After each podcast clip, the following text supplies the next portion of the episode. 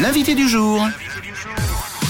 Et nous sommes très ravis de l'accueillir ce matin, damoiselles, damoiseaux, l'EPIC Festival. De retour ce week-end au Château de Morges pour découvrir l'histoire de Suisse à travers les époques, du temps des chevaliers notamment, mais pas que. Yann Fantis est avec nous ce matin, créateur du rendez-vous, je crois, il y a 14 ans, maître d'armes aussi, cascadeur. Bonjour Yann. Hello. Hello à l'équipe. Hello, hello. Pas besoin de cascade pour venir jusqu'à nous, quoique hein, tu t'es passé par les voitures peut-être, par-dessus les voitures. Je venais de Genève, alors c'est vrai que c'était un peu sport avec les bouchons quand même. Bon, on a pensé à toi, mais t'es arrivé à l'heure et ça représente bien le personnage, peut-être à la dernière limite, mais toujours à l'heure, toujours présent. Voilà.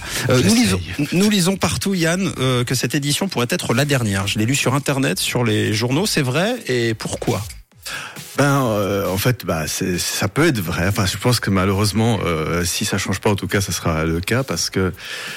Aujourd'hui, il y a plus de sponsors, il y a plus d'appui sur tout ce qui est lié aux amateurs en général et au patrimonial.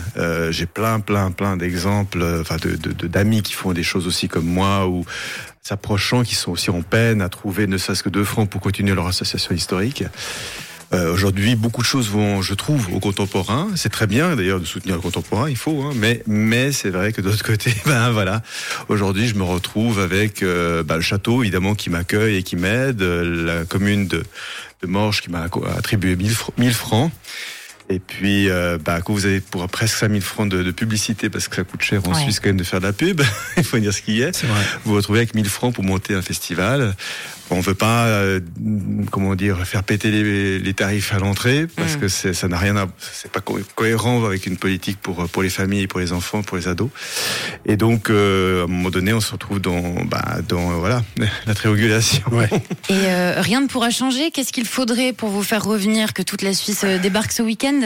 Ou des sponsors. Oui, il faudrait. Déjà, je pense que si le public venait montrer qu'ils ont un intérêt pour le patrimonial et l'histoire vivante, parce qu'aussi l'histoire vivante est toujours perçue un petit peu comme un peu des clowns, quoi.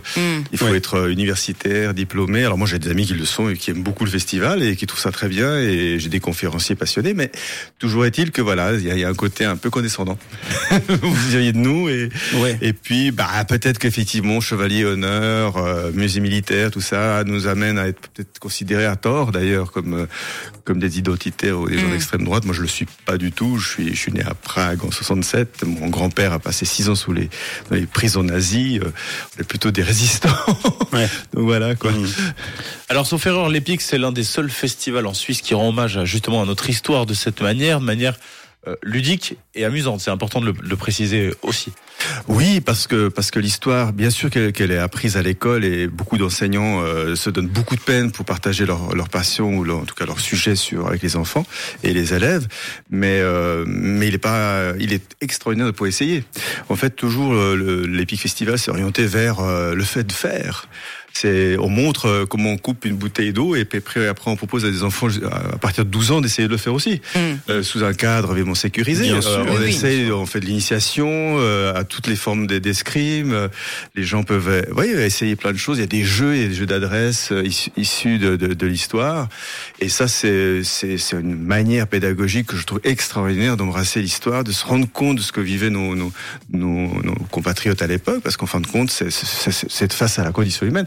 Mais c'est surtout s'amuser pour mieux apprendre, en fait. C'est ça. S'amuser pour mieux apprendre. En plus, on est dans une période d'immersion totale et de réalité augmentée. Donc bon, c'est amusant qu'on ait le droit de le faire à travers un attel, mais pas dans la vraie vie, en se costumant. Mais enfin bon, le programme sera riche en tout cas. Oui, à commencer samedi soir avec l'EPIC Gala dans la cour d'honneur du Château de Morges. Tu nous présentes la soirée et ces 2 jours en quelques mots.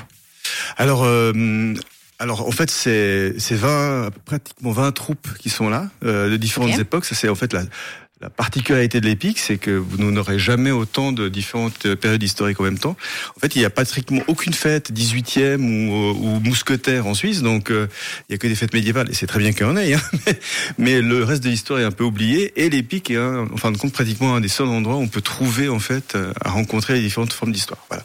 Donc ça va être déjà formidable de pouvoir voyager au travers de tout ça, et puis des concerts de musique. On a en plus l'association des Mongols de Suisse romande, qui vont nous présenter des chants et des danses traditionnelles, probablement du fin 18e de la Mongolie.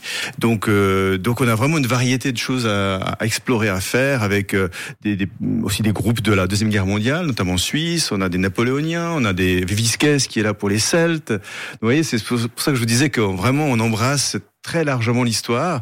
Et pour les enfants, évidemment, il y a toujours des choses comme les châteaux, enfin châteaux gonflables qu'on met en place, évidemment, parce qu'un château, voilà, il en faut un quand même. Voilà. Bah oui. Faut qu'il se déchaîne dedans. Voilà. Et donc c'est vrai que ça va être vraiment c'est la plus riche des éditions. C'est paradoxal, hein. Je n'ai jamais eu autant de groupes, autant d'interventions et autant de choses à présenter au public qui viendra nous rendre visite. Voilà. Et en même temps, c'est comme tu disais, qu'est-ce qu'on peut faire ? Il faut que les politiques et les culturels se réveillent, parce que d'un côté ils sont en train de crier, mon Dieu, il y a des fake news partout, et c'est vrai. Si vous allez sur TikTok, le déferlement pro-poutinien et anti-occidental, notamment de l'Afrique, est énorme.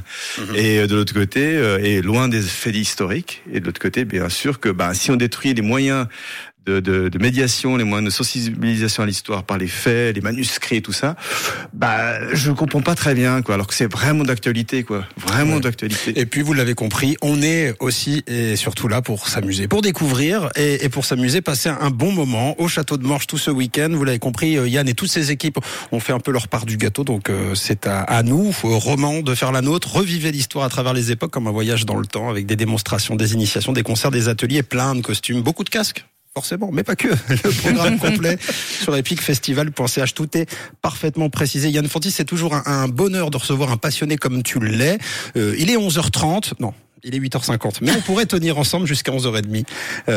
Et c'est toujours un bonheur. Merci, tu reviens quand tu veux, Yann. Mais avec plaisir. Mais je suis étonné que tu aies deviné que j'étais une pipelette. Dans le milieu, ça se sait, Yann. C'est vrai. Merci et bonne journée à tous les auditeurs.